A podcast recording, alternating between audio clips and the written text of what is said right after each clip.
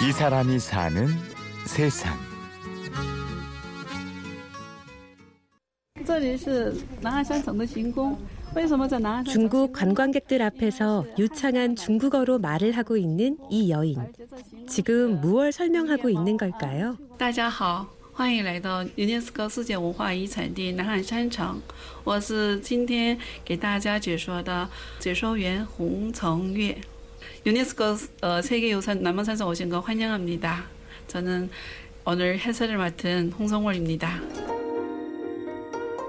올해 나이 마흔, 초등학생 아들 둘을 둔 아이 엄마. 홍성월 씨는 1년 전부터 이곳 남한산성에서 중국어 문화 해설사로 일을 하고 있습니다. 우연히 또 저희 외국인 복지 지원센터에 거기 다니면서 이런 남한산성 쪽에서 교육받고 이제 나면은 거기서 이제 해설하면서 근무하기도 되는데 어떠냐고 그래서 아주 좋다고 두 달 동안 공부하면서 심사 걸쳐서 유창한 중국어에 비해 우리말은 어딘가 약간 어색하지요.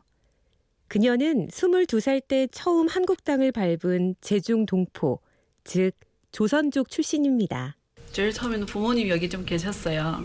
그러니까 음, 부모님 계시면서 저희는 이제 중국에서 따로 이제 공부하다가 졸업하고 왜 이렇게 중국을 안 돌아오시려고 그러지 생각하면서 한번 와보고는 싶다 생각해서 그냥 왔거든요. 왔다가 어, 나도 여기서 정착하면 안 되겠나 그런 생각이 들면서도 남편이 만나게 됐어요. 인건비가 높은 한국에서 돈을 벌기 위해 일찌감치 건너온 부모님. 그래서 홍성월 씨는 중고등학교 시절을 할아버지와 할머니 슬하에서 자라야 했습니다. 중국 흑룡강성 목단강의 조선족 마을. 그녀의 고향은 우리 현대사의 한 자락이 고스란히 담겨 있는 곳입니다. 일정 감정기 때 할아버지 고향이 경기도 연천이에요. 거기에서 이제 갔다가 돌아오신 거예요. 그때 이제 싸우러 싸움터에 나가셨다 하더라고요. 네. 전쟁터에. 김장김치 해가지고 이제 그쪽에는 추우니까 굴을 파가지고 굴 한 2m 파, 파, 파요.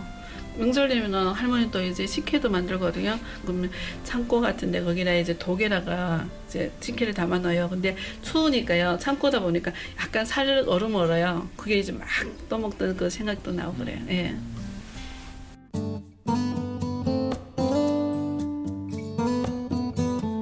북경에서 대학을 졸업하고 처음 건너와 본 대한민국 서울. 일단 일자리를 찾아야 했습니다. 서울은 역시 만만한 곳은 아니었습니다. 제일 먼저 이게 인상 깊은 게 빨리빨리 그런 거 있잖아요. 빨리빨리 해야 되는데 아마 그런 좀 문화에 천천히 하는 습관이 있어서 그냥 일하다 보면은 막 사람도 많고 빨리 해야 되는데 마음속으로는 하고 싶은데 그게 안 되니까 어떻게 대학까지 나왔지만 그녀가 찾을 수 있는 일자리는 식당 일밖에 없었습니다. 중국에서도 소수 민족으로서 많은 서름을 겪어야 했지만 이곳에서도 조선족은 쉽게 받아들여지지 않았습니다. 좀 억울하다고 생각해. 아, 내가 공부도 하고 했는데 왜 이렇게 여기서 힘든 일을 해야 되는지 딱 반말부터 먼저 해요. 듣는 순간부터 완전 기분 안 좋게 말하시는 분들 좀 있었거든요. 예. 그래도 낙천적인 성격의 성월 씨는 잘 적응해 갔고 우연히 지금의 남편을 만나 연애하고 결혼하면서 한국 사회에 정착하게 되었습니다. 아이가 학교 들어가기 전까지는 얘기를 안 했어요. 제가 중국에서 왔다는 거를. 근데 어느 날부터는 어떻게 알든 알더라고요. 그래서 큰 아이가 엄마 중국에서 왔다. 뭐 그런 얘기 들은 적이 있어서 그러면서 아이가 막 이제 발로 차고 막 그런 좀 안 좋은 일이 있었어요. 그 뒤로부터 제가 생각을 바뀌었어요. 내가 중국에서 왔다는 게 부끄러운 일이 아닌데 아이한테도 그렇게 교육을 시키려고 그때부터 바꿨어요. 바꾸다 보니까 아이가 더 활발해지고 요즘 학교에서 뭐 엄마 남은 세상에서 중국어로 해설하고 있다 그런 얘기 또 뜨뜻하게 얘기하고 있으니까요. 지금 모습이 참 더 보기 좋은 것 같아요. 둘레길이 어디에서 어디로 되는 거예요? 여기를 쭉 올라가시면은 북문이 나와요. 북문이 나오는 길은 남한산성의 해설사가 되어 처음 올라가 본 정상. 수어장대에서 바라본 아름다운 저녁로를 잊을 수 없다는 그녀. 이제 한국과 중국이 축구 시합을 하면 한국을 응원하게 되었다는 그녀. 홍상월 씨는 낯선 사람들을 위해 딱 석 달만 너그러운 마음을 가져달라고 우리에게 부탁합니다. 3개월 정도? 어, 이 사람 진국이네? 어, 이 사람 괜찮다.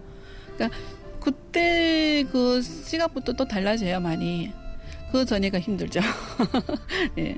그러니까 사람이 이제 어디서 왔다 아니면 그 사람 겉모습만 보고 얘기를 하지 말고 그냥 그 사람이 있는 그대로 받아들여서 지나다 보면은 이 사람 어 괜찮다 그런 그렇게 이제 인정만 해주면 될 것 같아요. 처음부터 선입견을 가지고서는 아 아니라고 막 이렇게 그거를 선입견이 더 이제 버렸으면 좋겠다 생각이 들어요. 네. 이 사람이 사는 세상. 지금까지 취재 구성 한재희, 내레이션 임현주였습니다.